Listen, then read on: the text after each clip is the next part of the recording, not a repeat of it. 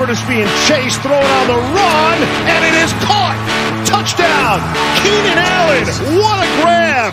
That's what I'm talking about. Hey, that's what I'm talking about. That's the warrior spirit right there, boy. Huge sack by Joey Bosa. 90 yard touchdown. 90 yard touchdown. There's going to be picked off at the eight yard line by Derwin James. Herbert sets his feet, takes a shot downfield, has Guyton. Caught! Touchdown Chargers! That's the greatest throw I've ever seen. I, am not kidding you. Let's fucking go, baby! Thunder Down Under Chargers Football Podcast. Andy here, your host, joined by the one and only Jack. How are What's you, my brother? on? Good, mate. I'm very good. Uh, Just here in Melbourne uh, for, for Christmas. So looking forward to seeing your face next week while we watch some Monday Night Football. Cannot wait. Heck yeah, man. No, it's good to have you back home, spending time with the fam. Uh, notably, we are down one times bald man, uh, as we will be for the next five weeks. You won't hear another peep of that until he's back, and the Chargers are up to their waists in a deep playoff run. Our wonderful listeners and viewers, thank you. Welcome if you are new to the show. Two, sometimes three mates having a drink and talking all things about our beloved LA Chargers, all the way here from Melbourne, Australia, sometimes Adelaide as well. Uh, something a bit different. Give us a like and subscribe if you haven't already. We appreciate it. Okay, okay, Thanks, okay. Football time, football time. Yeesh, that's a result right there.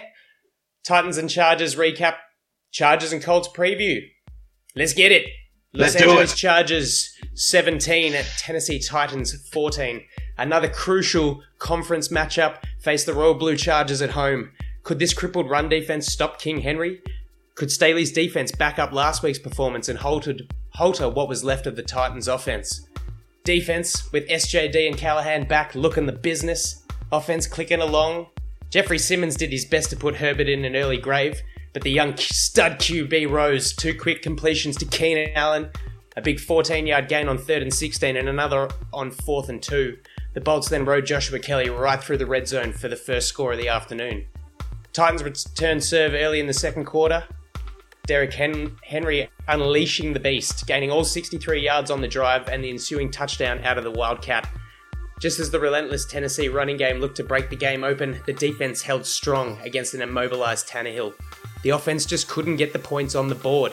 A freak interception by Roger McCreary foiling plans for a late field goal before the half. The third quarter worries continued. When you see Ekeler cop a Falcon on a wheel route, it smells trouble. Another sack and J.K. Scott was at it again. The struggle was real. Another couple more punts and a brain fade by Herbert.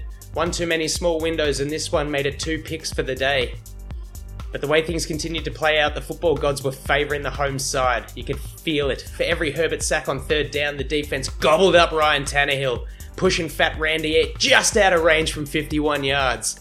Austin Ekeler indicated any early game niggles or cause for concern were a thing of the past, breaking bulk tackles on back to back red zone rushes, eventually landing himself in the end zone. 14 7, and the momentum was back with the Bolts.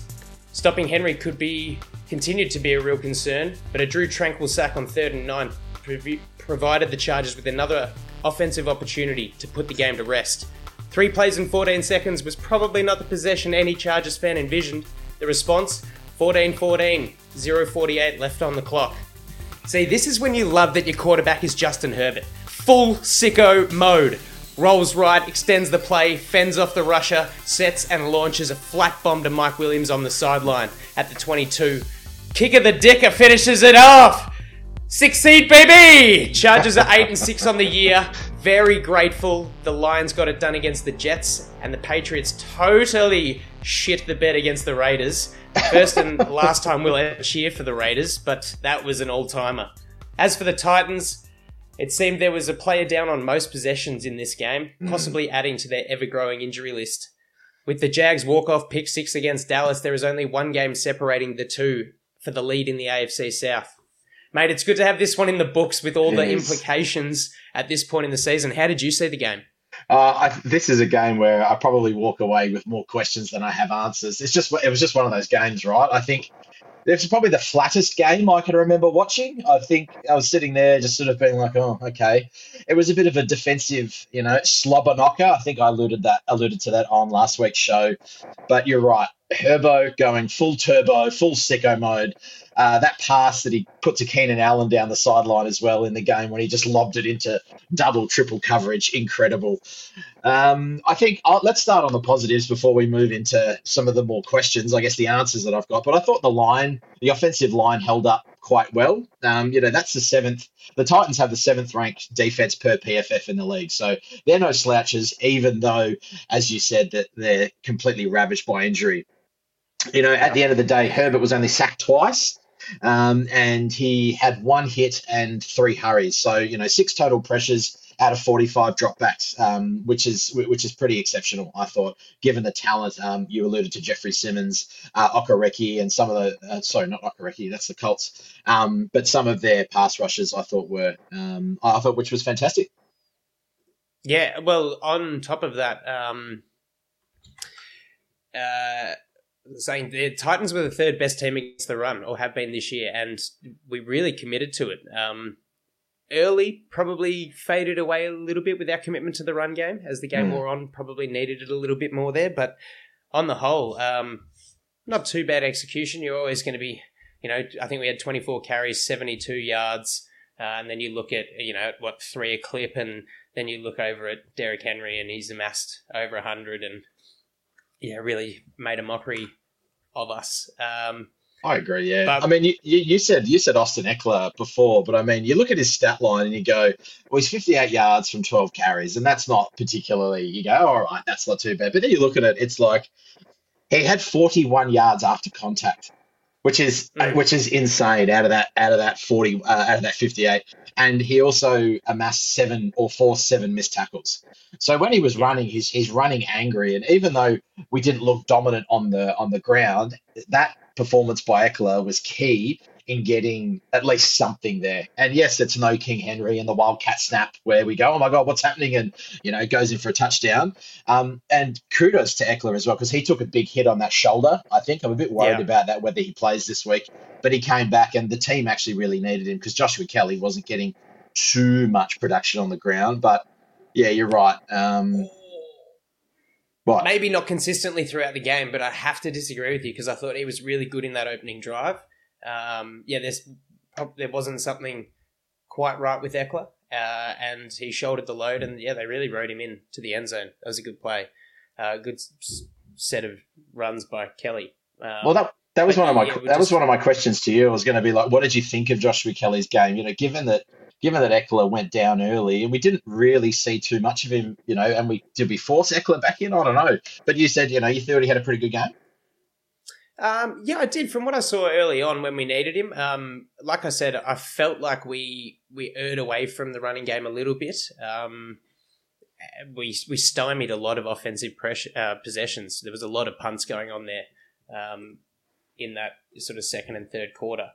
Um, but I, I thought the use of Kelly early was was good, and he was he scored a touchdown, so I thought hmm. he did well.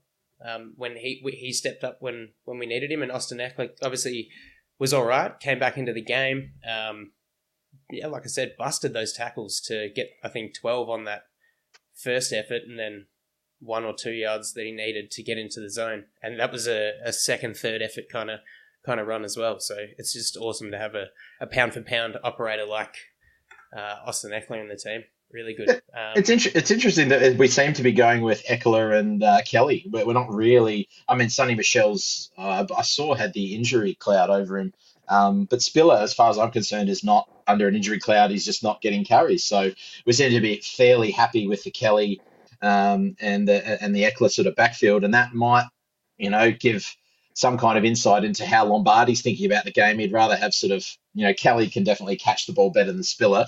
So, you know, having that dual threat running back at the moment is probably what we kind of need given the injuries on the offensive line and us not really being able to, to run the rock consistently well, at least, which is fascinating. Yeah.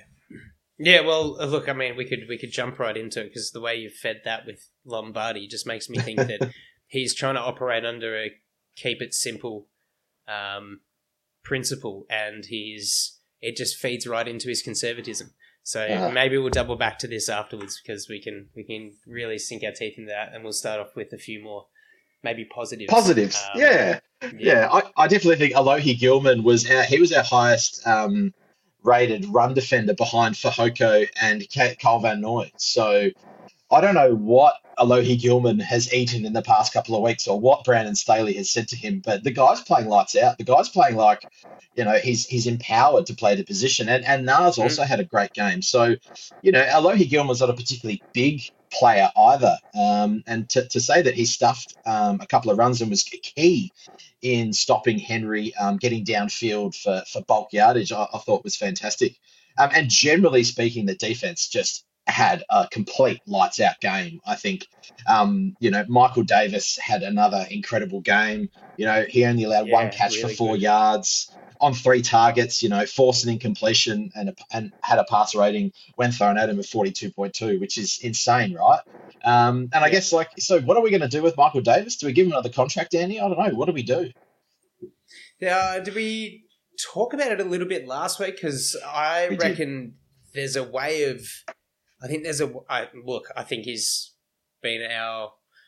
Callahan's been great. Callahan's been great and arguably our best signing, best pickup um, from the free agency haul. Uh, but very close behind him is Michael Davis. And you're saying that with Michael Davis only playing half the, the sort of snaps or half the reps that Callahan has. So I um I saw a lot more of Ja'Sir Taylor than I did kind Mm. of Asante in certain packages as well. Um, Tannehill was operating a lot with the tight ends as his receivers because he has no wide receivers uh, available. Um, so having the bigger body of Ja'Sir Taylor kind of trumped Asante Samuel. Um, Michael Davis is playing better than Asante Samuel. Um, He's our best quarterback this year. basis yeah, very close to it. Uh, Yeah. Traditional quarterback, yeah. Um, I think you've got to extend him. I think you've got to extend him and work out a way to have his cap hit not be nine million next year, like it like it will be. I, That's, I, uh, do- I do wonder. I do wonder what he's going to do because if it's last year, will he play? Will he hold? uh, He wouldn't hold out. He doesn't strike me as a, a person that would do that. Um, I mean, not to jump into the news too much, but you know, our supposedly number one gun quarterback has found himself in a bit of legal trouble uh, earlier today. So uh, I have a feeling that Michael Davis give him give him some money, get him on the field and play because who knows what happens with JC Jackson next year. But let's not get too down onto that. Um, and just just to hark back on the defense, man, like this is PFF's. uh, They're they're ranked number ten. Um, you know they're in their rushing, and we stopped them. I mean, yes, Henry had 104, 105 yards, whatever it was, um, but we didn't let any really big runs go. Uh, I thought we played, No, 13, 13 was the longest run. That's Yeah, that's inc- a great result. and, and that is bending, don't break. I thought the linebackers had another great game. Credit where credit's due. Um, you know, K9 is sort of putting together some pretty good performances the last two weeks. You know, definitely not as strong as he was last week, but I tell you what, that the middle of the field is not looking so soft anymore, which is which is fantastic. Um, and and it's a credit to Brandon Staley too, because Yeah. whatever he's doing, he's throwing the kitchen sink and just going, I'm just got to coach the shit out of the players that I've got because that's that's all that's all I can do. Um, Yeah. it's- it's Actually, bef- before you move on from from K9, I, I did have a question for you directly about Kenneth Murray. Hmm. Where do you see his progress to the current point in the season? Like we've we've we have hung shit on him and then admitted, like opened up, like yeah, look, hey, we've said all this stuff, but he wasn't playing great, and now he's playing a little bit better, and we're respecting that. Well, like he's probably stringing. This is the, probably the most consistent purple patch of his career that he's had. yeah. Um, where do, where do you see his strengths and weaknesses? Like, what do you what do you think he's pro- progressing in or, or getting worse at? Ah, well, given that he had the highest coverage grade of the defense on the weekend per PFF, I've got to say that he's got to be doing something right. So maybe he's playing without Derwin there. Is he playing more free? And is he not concerned about, you know, we talked about it last week how when you've got a Swiss Army knife in Derwin James that, um, you know, and that Derwin will perhaps make audibles or, you know, change where he's going to be positioned on the field given what he sees from the opposition offense and that that ripple that has a ripple effect to all the players around him so you know K9 might have to change what he's doing or what he originally had to do with the play call because Derwin is doing something else so I mean, he doesn't seem to be getting caught up on blockers at the second level anymore.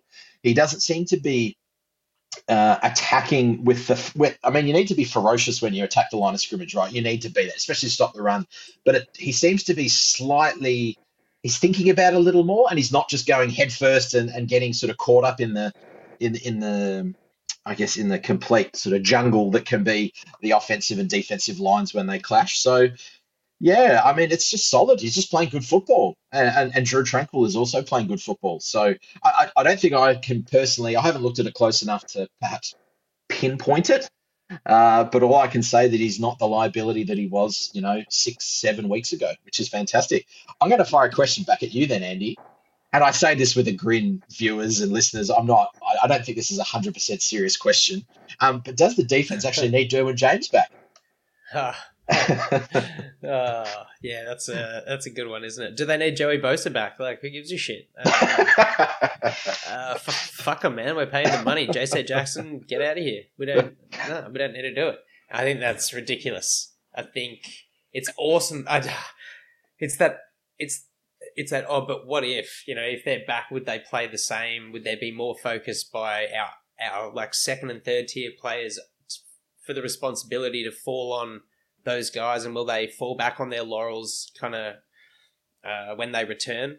It's hard to say. I'd like to think that this group has. I've seen this group. I've seen it from Justin Herbert in the way that he is on the field and after the game, uh, to this defense on the field and everyone in the locker room, and how it's. There's just been a, a shift in the the energy amongst everyone, and it is just like it's almost at that like full gel point, and mm. it's it's really for me exciting to sort of see that. so I think that they've turned the corner mentally, most of them. I still think there's a little bit too much of this sort of dancing business when the receiver drops the ball and Asante did nothing to break up the pass. that's one of your uh, biggest bugbears, isn't it? I know that's your biggest I, bugbear. I think I share that. I, sh- I, think I share that with Al. Um, it's it's just like, mate, you, you ain't done you ain't done nothing um, celebrate, go nuts responsibly when you when you do it. But um, yeah, I'm just seeing a lot more uh, cohesion and um, direction in the endeavor. Well, cohesion's the word, right? That's and, and that's what we're looking for we were looking at, you know, you know how I said I put, I put it to you, you know, 16, 17 weeks ago now, we're talking about the cohesion, the consistency of this group. And, and I just, it's sort of, I hadn't seen it even in the first four, five, six weeks. There was some really good football from the defense versus some really poor football from the offense and vice versa and that sine wave of performance, you know, during a game was really quite large. So you had mm. one or two players playing exceptionally well, the rest of them weren't playing well, or you had a special teams playing really well, but the offense and the defense were mediocre. I feel that that sine wave between our our worst performances and our best performances is slowly um, getting smaller. So we're playing more that or more of that consistent cohesive football. And you know what? Sometimes the best thing for a leader, you know, uh, and this is how I hope Derwin James is looking at it, but for a leader is to actually take a step off the field, be involved. I saw he had the um, he had the radio on, so he's hearing everything that was going off into the defense and possibly the offense as well. But sometimes for you know when you're in a, a player of his caliber to take a step back and look at our defensive line who have got third, fourth, fifth, sixth stringers, and to look at the cornerback room that's been sort of pretty much decimated, having JC Jackson disappear, and and seeing these guys younger than you, um, who have who I guess you've kind of tutored with Nas and Gilman, um, and, and cover the linebackers with with uh, Canine and Tranquill. And you're sort of sitting back, and these guys are performing really well. That can be sometimes a really humbling experience, and it means that perhaps maybe when Derwin and Joey come back, they're not trying to do absolutely everything all the time because they've got the trust they've seen the performance from their teammates around them. Because, um, you know, when you're on the field, it's a very different kettle of fish. You know, you're focused on yourself, you're focused on making sure you perform. But when you've got that step back, you do build a little bit of that. I'm going to call it positional and player empathy. Um, and you can see those players. And I truly believe that this is what's happening. And I wouldn't be surprised if Brandon Staley is is talking about that with his with his leadership group. SJD sitting out last week might have been a really um, you know, sort of humbling experience. On that, though, what was going on on the sideline? That Oh, was a, knew that was a weird that. thing. That was a really was a weird delightful thing. little segue. Delightful was, little yeah. I don't mind it. I don't hate it. I don't hate it. Uh, I'm not too sure who exactly uh, SJD was having words with because he looked like he was mouthing off at Kenny Murray, a little bit at Drew Tranquill, um, and he was probably just, you know, giving Kenny Murray a bit of a, a rev up. Um, I couldn't work out what he, he said. I didn't look at it enough to sort of lip read him. Uh, but then he was having words with Fehoko, and Fehoko was like, "Yeah, I get it, man. Like the chilled out dudes, just like relax, all right." Yeah. And then I think maybe Morgan Fox came in and was like, "Y'all need to chill." Uh, but I don't know. Maybe he's getting fired up. Uh, they, it, I like it if that's if if that's the standard that they're setting. That is like I agree. it's three and out every time. Yeah. Um, and they're so capable of doing it. Oh, so awesome to see that on the opening drive. Gilman, as you mentioned earlier, on uh, Okoronkwo, uh, he had a little feast later, but um, it was the defense is. It's really awesome to see that Staley's defense, even without these stars, is um, it's being as good as it is. Yeah, And and uh, look, I'm- they, they look, look. Let's let's not get ahead of ourselves. They were missing a lot of players uh, on both sides of the ball. Incredibly decimated team by injuries, and thankfully for us, at least in the weapons department, we've got everyone available. Um, little Palm sprinkled in there today. Um, Josh Palmer landed on his back. Looked, looked a bit, a bit heavy. Yeah. He was five for five. Didn't didn't drop a ball though. He's becoming a very very very handy third third receiver. Very very handy. Yeah, he goes for me. He goes so unnoticed uh, when Mike and Keenan are on the field. Like, Yeah. just little pickups, and you're like, oh yeah, but you're like, whoa. Uh, Gerald Everett stands out for me because I just reckon he is always hungry as when he hangs on to the ball Yeah. and he doesn't drop it. Yeah. He's always fighting off, trying to fight off tackles. He gets tackled and he's like, "Get off me!" and keeps fighting for extra yards. It's aw- awesome to see. Maybe we're seeing, um, hopefully, a little potential offensive mutiny from the from the captain, the captain well, coordinator. Well, Would should like we should, should we talk about it? We probably should talk about it now. We probably should. So, I mean, uh, the little segue, and Andy, I'll, I'll say this to you: uh, the last pass to Williams, um, it had a twenty-two point six uh, completion probability, very very low. Uh, the speed of Is that throw, is that from is that from snap to that yeah, that's from from snap to throw, yeah, to catch. So very so. Okay. I mean, not the lowest, you know, because it would seen- it would wave right. It would like Correct. Sorry to interrupt you. It would so twenty two point six was the low point. Yeah. Okay. the low. And I guess Yep. that's you know we've seen we've seen some throws this year from Mahomes and other top tier quarterbacks that are below five percent. Um, but you know he threw it at uh, just shy of fifteen miles an hour. Uh, that was the that was the, that was the fastest that it could. So that's about thirty kilometers. That's half decent. Um, the target separation from Mike Williams was 0.8 yards, and then the sideline separation was 0.7 yards. So I'm going there and going, awesome, we won the game, incredible throw, it was a rope, great. But surely, surely we need to try and scheme Mike Williams, Keenan Allen open more often so we don't have to rely on these ridiculous odds for us to win games. Um, and, and that's where I fall. The, the play calling from Lombardi. We get Pipkins back, which means that Herbert has a little bit more time, and yet we just saw the same basic stick concept, the same basic throw it to Keenan or, or trust Keenan to get open with his technique, throw it to Mike so he can monster his op- his, oppos- his opposing cornerback and you know make an incredible catch. We still see the same kind of runs, the same little outlets. It's just starting to really piss me off. And I'm going to say it officially. I'm out on Joe. I'm it. It's done. It's done. I don't think the offense can does it doesn't suit Herbert. Um, it's a personnel thing, and yes, unfortunately, we just don't have. Let's. I need to see some more. Where do you sit on it? Um, probably been closeted for a little while, but been off him for a good while. Hmm. Um, I think this week was uh, to win in that fashion with 48 seconds. Like, sure, it makes you feel good, and like the endorphin rush afterwards is fantastic. But like, why the heck do we keep having to win these games by like a score? Is there any danger of it just can we just def- like smash a team? Yeah. This team had that many injuries. Ryan Tannehill was hobbling about um, and looked trash. If it wasn't for Derrick Henry, who you know you could tell he was starting to wear out by the. Oh, he kind of bashed in, but he wasn't on the field for most of the last drive. It was all all the tight ends work, um, and he was just at the goal line.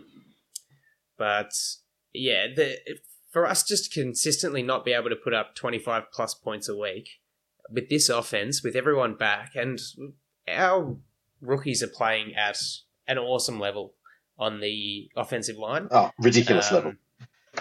Crazy level. Sometimes the personnel, um, the personnel choices are good. I actually, going back to your question earlier, I don't mind the fact that it's just Josh Kelly and Austin Ekeler. Just keep it simple and get these guys doing the job. Because we do we do waver with the commitment to the uh, the run game throughout.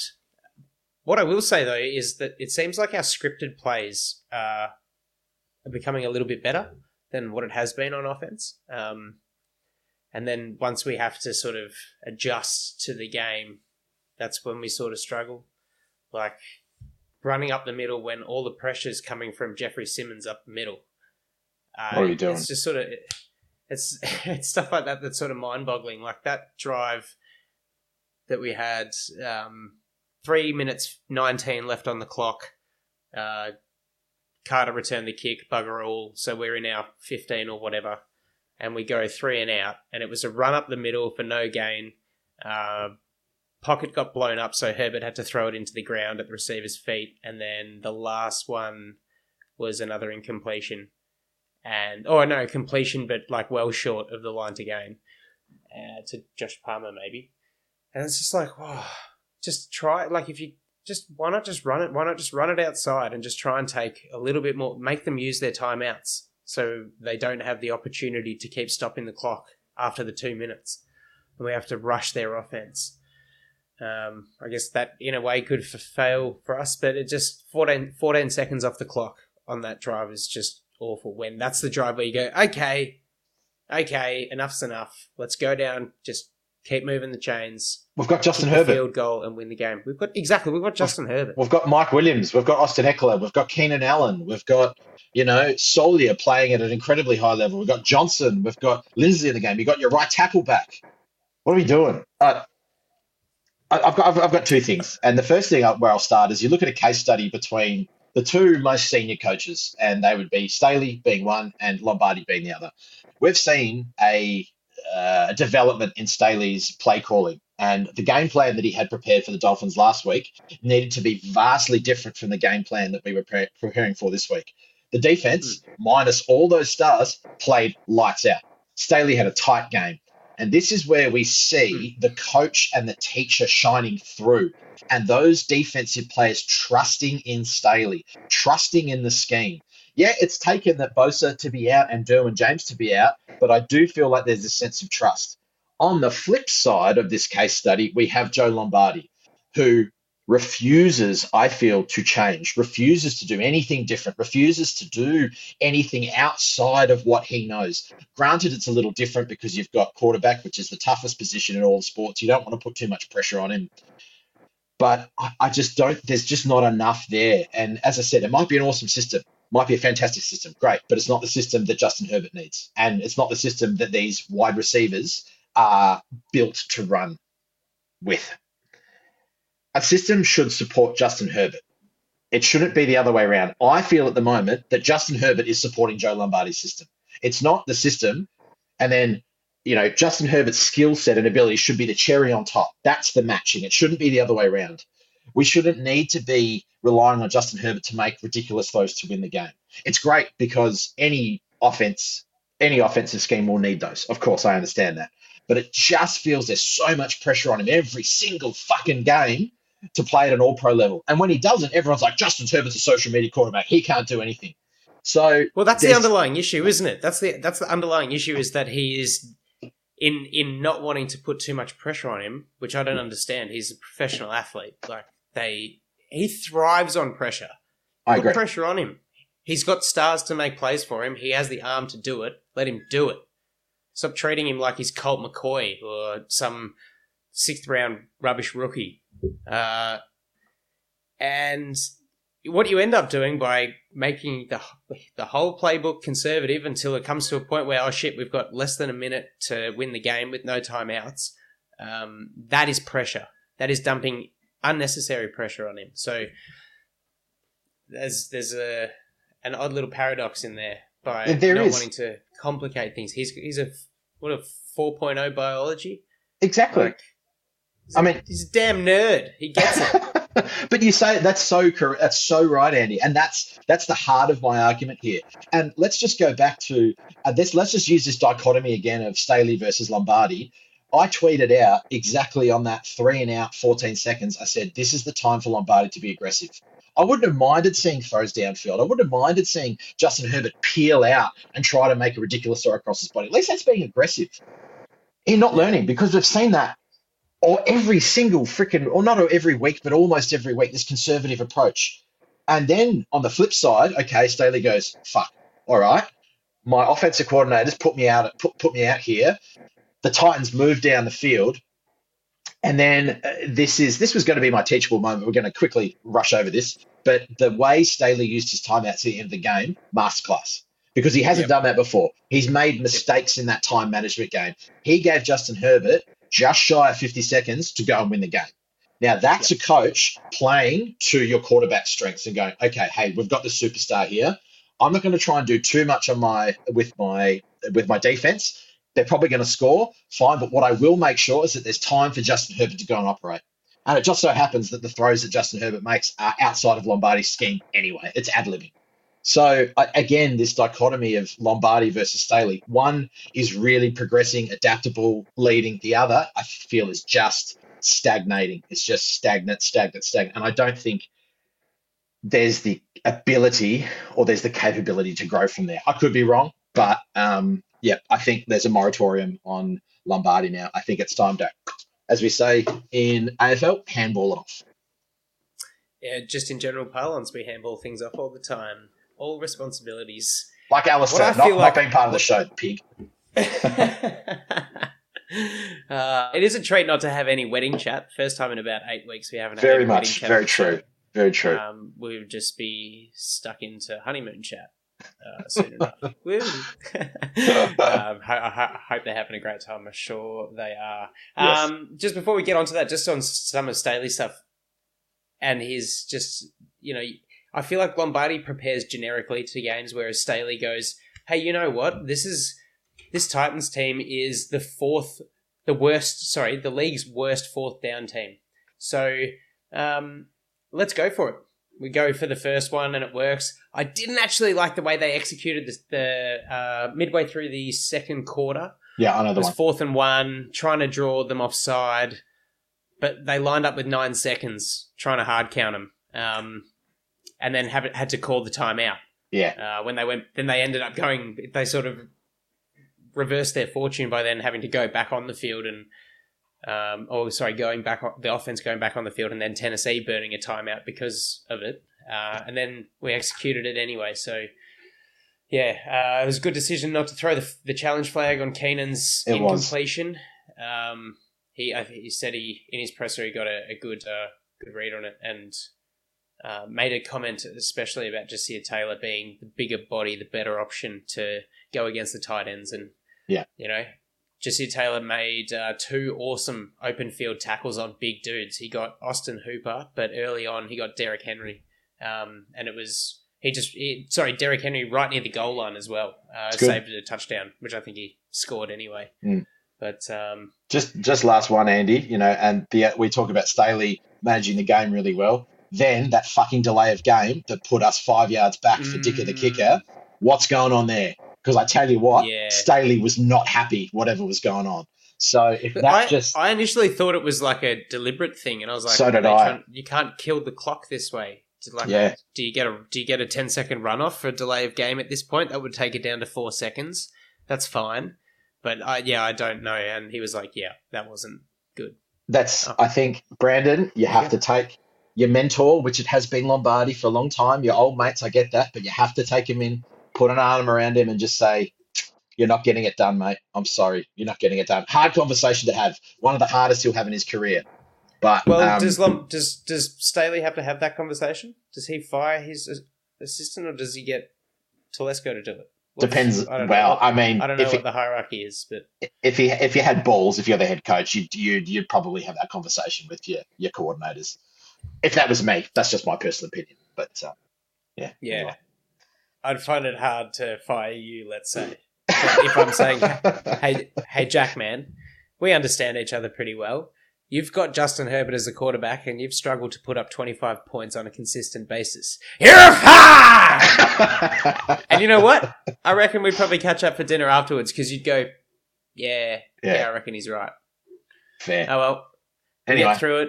And that was almost more morose than the actual enjoyment of the victory itself. But lots to work on. It's all serious. We've just got to keep winning, keep moving forward. Uh, we did mention the current honeymooner, and he's actually found himself hanging out with a great friend of the show, Kyle. Uh, hanging out with Kyle in Carlsbad, and the two of them have had a couple of beers and prepared a little thing for us. So uh, we'll get into into them. Jack, Andy, TDU listeners, I'm coming to you from the man cave of the great and powerful Kyle D. Dominican Tanio. What's up, brother? Cheers! It's been so cool catching up with Alistair, meeting him and his lovely wife, wife Kirsten, uh, here in Carlsbad. I'm just, it's been an absolute pleasure meeting you both. So this has been great. We're having an awesome time here. Um, Kyle's treated us, taken us all the way around his city. Kirsten and I, Kirsten's actually filming at the moment. Kirsten's been with us in Hawaii and supervision Yeah, we've got a couple of little dog. pets here as well. Uh, and thanks to all the bolts from the blue uh, listeners who've recommended places we should go in Hawaii and restaurants and poke. We've had an amazing time and we've also um, managed to enjoy the hospitality of Kyle and we're about to meet his wife. And last night, perched right here, we watched Chargers versus Titans on delay, screaming, making noise, drinking some IPAs. You were screaming. I had already watched the game. I was trying not to spoil for you. We got to win eight and six, and we have two questions for you, Jack and Andy. Andy, I'll ask you a question. Do you think the Chargers benefited from the fact that Tannehill came back into the game after his injury? Would the Titans have been better with Malik Willis playing that game? Kyle, what question do you have for Jack?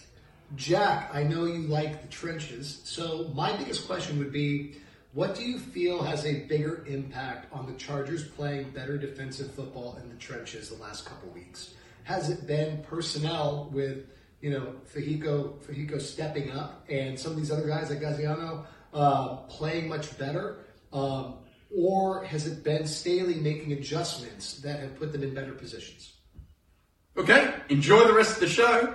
We'll see you next week on the Thunder Down Under. oh, how wonderful! Uh, how Have a- good's that? Having a Good on few beers, I think, judging by some of the slurring of the words there, but that's all right. Don't we all? Yeah, bit of bit of Breiden Fehoko. Not Mm. bad, not bad. Oh, look, very envious of their little trip. Uh, but awesome questions, of course. Al finds the time to invest in this show. Uh, we miss him. Uh, uh, and ha- how about the hands of a surgeon? Uh, his Amazing. lovely wife, they're filming. Yeah. Didn't get seasick at all. That's good. Well done, Kirst. Um, all right. Well, I'll answer first off, and it's a really good point that Al makes about um, Malik Willis coming in and out of the game because Tannehill really only played that first drive beforehand. Um, he didn't have a whole lot of going on for him. Got injured, three and out. When he entered the game, I just sort of felt like there was an element of poor preparation or potential for poor preparation. Team just looked a little bit stunned on a first couple of his plays, especially the one where he scrambled. They looked totally lost. Um, so the answer is yes. I think it was it, a massive benefit because when Tannehill forced forced his way back onto the field, um, yeah, I think it was a big disadvantage to the Titans' offense. Uh, as I said, Willis only played one series. He had four attempts, three completions, 20 yards. He had 0.3 of a second longer to throw the ball than Tannehill, but he also had the legs to move around, forced the missed tackle on his scramble, had that dual threat, it just tends to lead to adjustments being made to parry the RPO um, as you move forward into the game. And um, not to say that I, I, thought we wouldn't be able to to combat that, but I think it was beneficial. As it happens, the Titans ran on Derrick Henry a lot anyway. Um, a lot of short completions to the open tight ends over the middle or Henry himself. And for mine, Tannehill looked crap and his mobility was rubbish. So big win that Malik Willis only played a handful of snaps. Jack, what about what do you reckon about the defensive line? Yeah, so I, I think I alluded to. I mean, a great question, Kyle. I, I do love the trenches. I, lo- I love, I love thinking about the big men coming together uh, in a non-sexual way, of, of course. Uh, ah, if, even if it was, Never. anyway. All, if you do, all the power to you as well. Uh, rainbow listen, kind of show. That's right. I agree. Um, it's a confluence of factors. I think it's not just one um, I alluded to it earlier when I talking about Staley. I think Staley's teaching and coaching is absolute pants off. Uh, he's he's really he's obviously connecting with his younger players.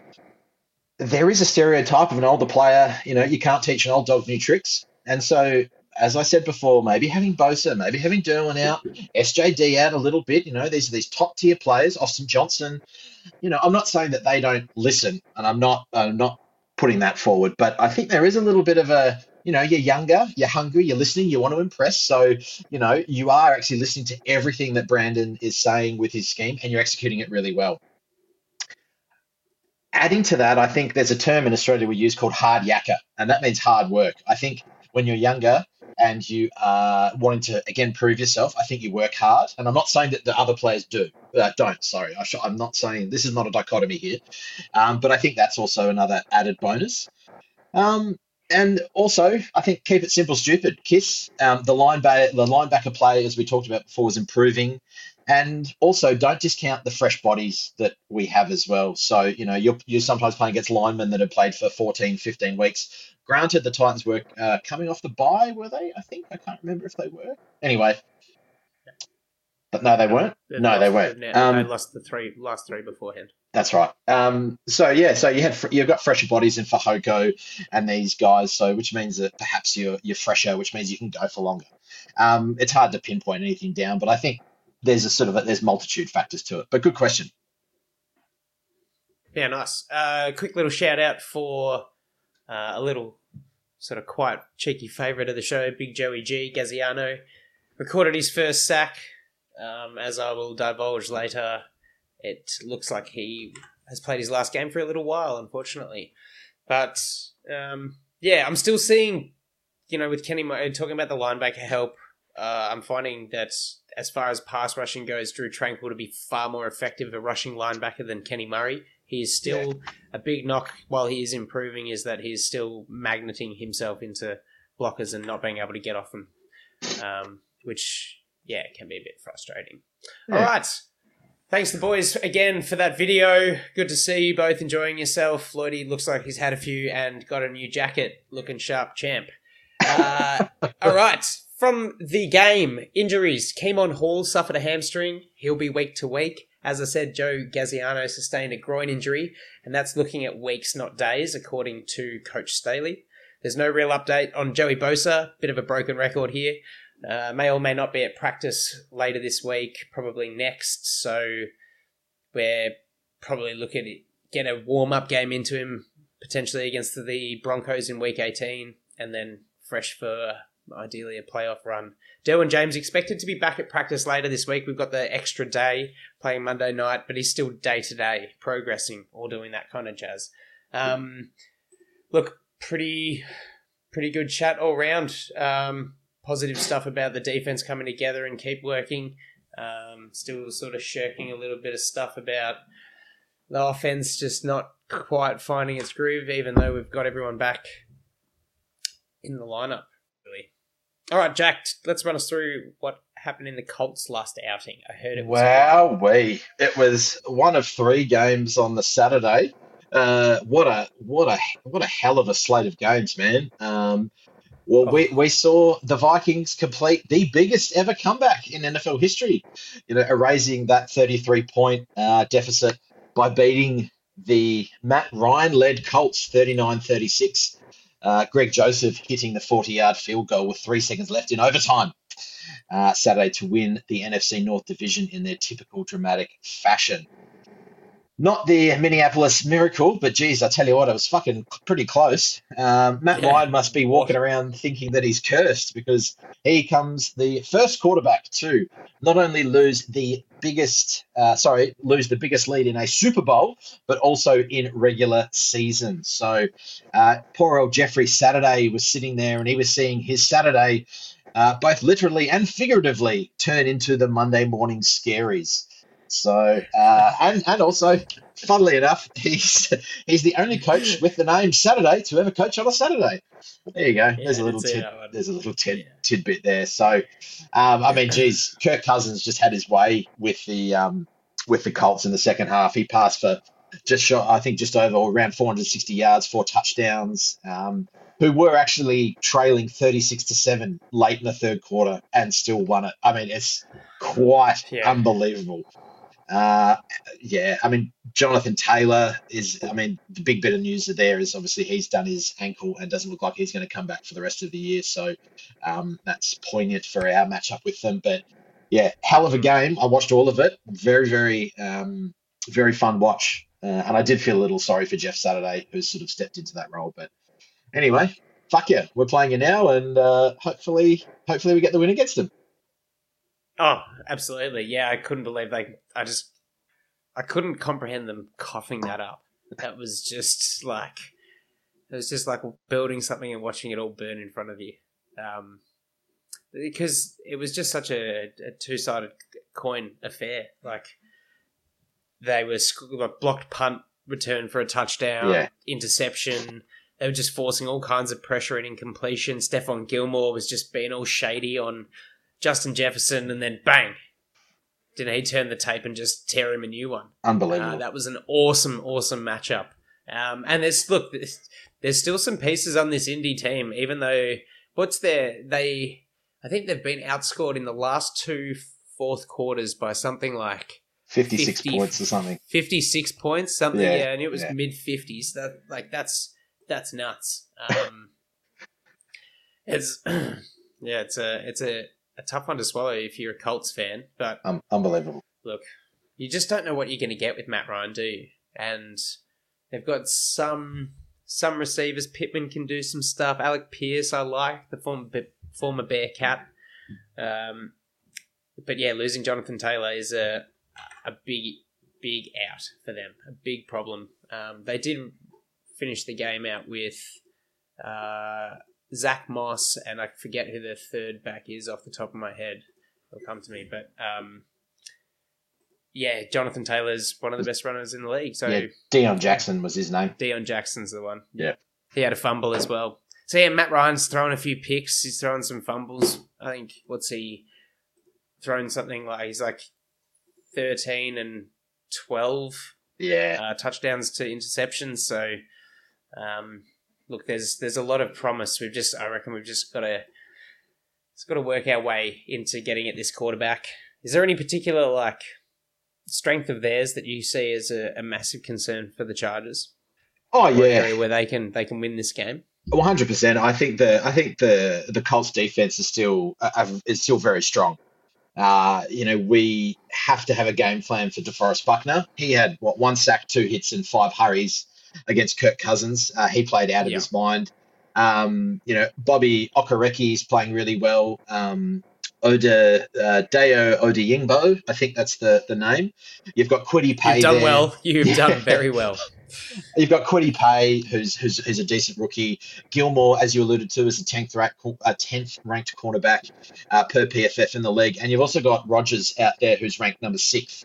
So you know, Yeah. they're, they're no slouches. They're they're really good, and you've got Rodney McLeod having a pretty good um, season at um, strong safety. So yeah, their, their defense is a handful, man. Like, don't this isn't going to be a walk in the park by any stretch of the imagination. Um, because I think the Colts, and this is kind of a strength and a weakness, but the Colts and Jeffrey Saturday were, are going to be out for blood when we play them. They're Mhm. going to be wanting to win.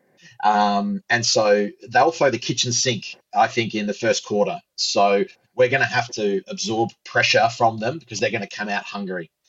And now sure, that trying to take advantage of the O line. Absolutely. That's right, and that could be a that could be a blessing and a curse, right? Because you know you throw everything at it, still doesn't work, then you just fall into a complete capitulation spiral. So, um, yeah, I, I think the defense. Um, uh, you you'll probably talk about some of the weaknesses, Andy, but the defense for me is is the biggest strength of the Colts by far. For sure. Well, I think I alluded to it a little bit just before, but for mine, it's a big weakness of theirs is just their QB play. Yeah. Um, he doesn't protect. Matt Ryan does not protect the ball. There's instances where he has a clean pocket, and the throw that comes out of his hand is just pedestrian at best, geriatric almost. Yeah. Um, really, just sort of starting to to lose it. He's getting sacked a bunch. Um, that and losing a reliable gun elite running back um, is just uh, just seeing how this how this offense operates. Also, uh, I think it's their pass blocking that has been pretty substandard. Um, not seeing a whole lot of output uh, from any of their starting guys. Bernhard Raimann's actually been probably one of the more impressive ones. Uh, Mm, he's- the big Austrian. Quenton Nelson's kind of gone down a little bit too. Yeah. Um, I think I mean- season maybe, yeah. Andy, you- Look- you're, be, you're being very nice to Matt Ryan here because let's be honest, he's a bottom five quarterback. All the stats, he's all the metrics. He's, he's a bottom Mm. five quarterback, and you're right. The Colts line is is nowhere near as good as it used to be. Um, you know, I think we should also mention that there's absolutely no wide receivers to think of behind Michael Pittman, who was targeted 14 times for 10 catches, who only had 60 yards. Um, you've got Pierce, Campbell, and Mo Alie-Cox at tight end. So you're looking at their bottom of the scraping at the bottom of the barrel. So um, I think our defense is going to have an absolute field day. Um, yeah, they're offensively like they're in think a so. bit of trouble. I'd like to think so. It's going to be probably our. Oh, just watching the way that their special teams played last week, it's going to be one of our bigger special teams challenges. Blocked Good pickup. Um, that's like they're scoring thirty plus points a game, man. That's the reality. That's one of the their biggest strengths, I think, is that they're scoring thirty over thirty points against Dallas, against Minnesota, and we ain't doing shit. We're not putting up those points. We're not converting. Um, just I, it's just popped into my head. I just wanted to shout out Nasir Adderley. Great play on that interception. Play on. Um, I just I that's a big concern for me. Is that they are finding a way to score on defense? Pick six to Julian Blackmon as well. Um, Herbert's just thrown two interceptions.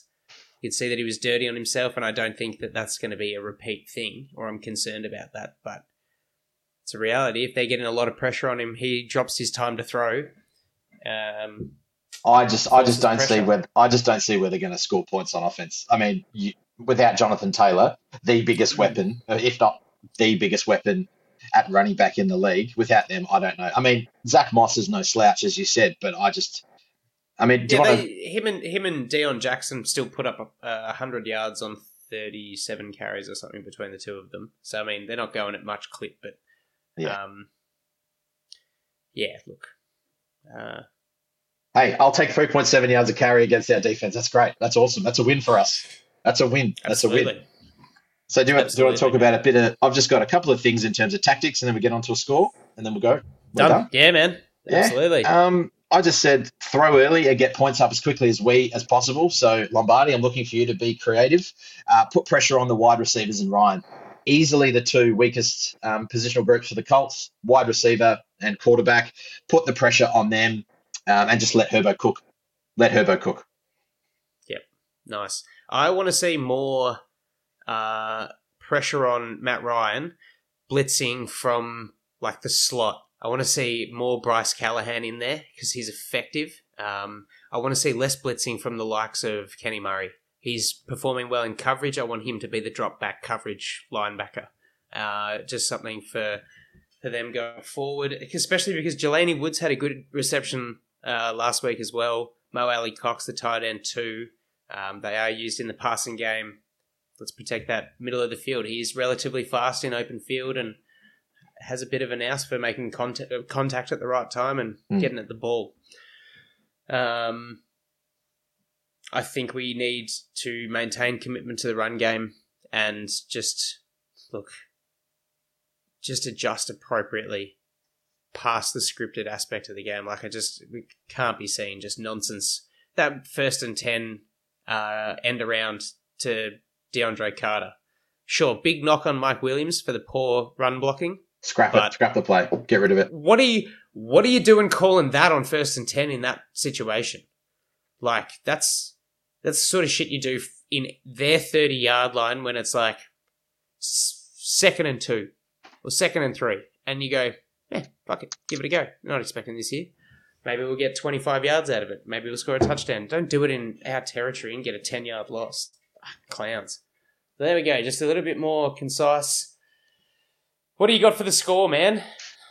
I'm going to say we have to absorb a lot of pressure early. We go down two scores early in the first quarter, but we rally Oh, and we win 31 24. Where are they scoring their points in the first quarter? It'll be a scoring turnover. on offense. It'll be a turnover. I, I have a feeling that either there's going to be a turnover on special teams or there's going to be, or Herbert might throw a awkward first interception because I have a feeling that Jeffrey Saturday and the defense are going to throw everything at the Chargers offensive line. We've got a rally and we'll be okay. 31 24. Okay. Well, let's hope you never tell my future because that'd suck. I'm going Chargers win. Uh, what what score did you give? 31-24. 31-24, yeah. I've gone 27-17. Another massive defensive effort. Um, and both touchdowns on offense for them. Uh, no turnovers, none of that nonsense. And Herbert just gets back with a nice clean sheet. And we get to watch the game Chargers win. together. And we get to watch the game Yeah, we together. get to yes. first time in a long time. Yeah. All right, Awesome. shirts off at halftime. You beauty.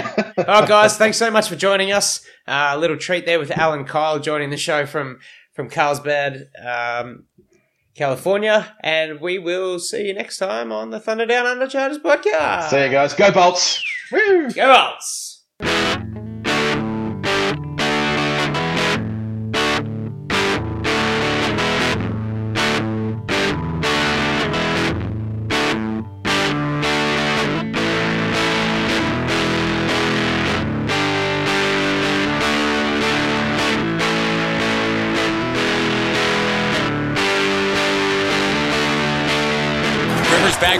looking, firing. He's got Floyd turning. Got it. Zigzag. 10, 5, high step. Touchdown.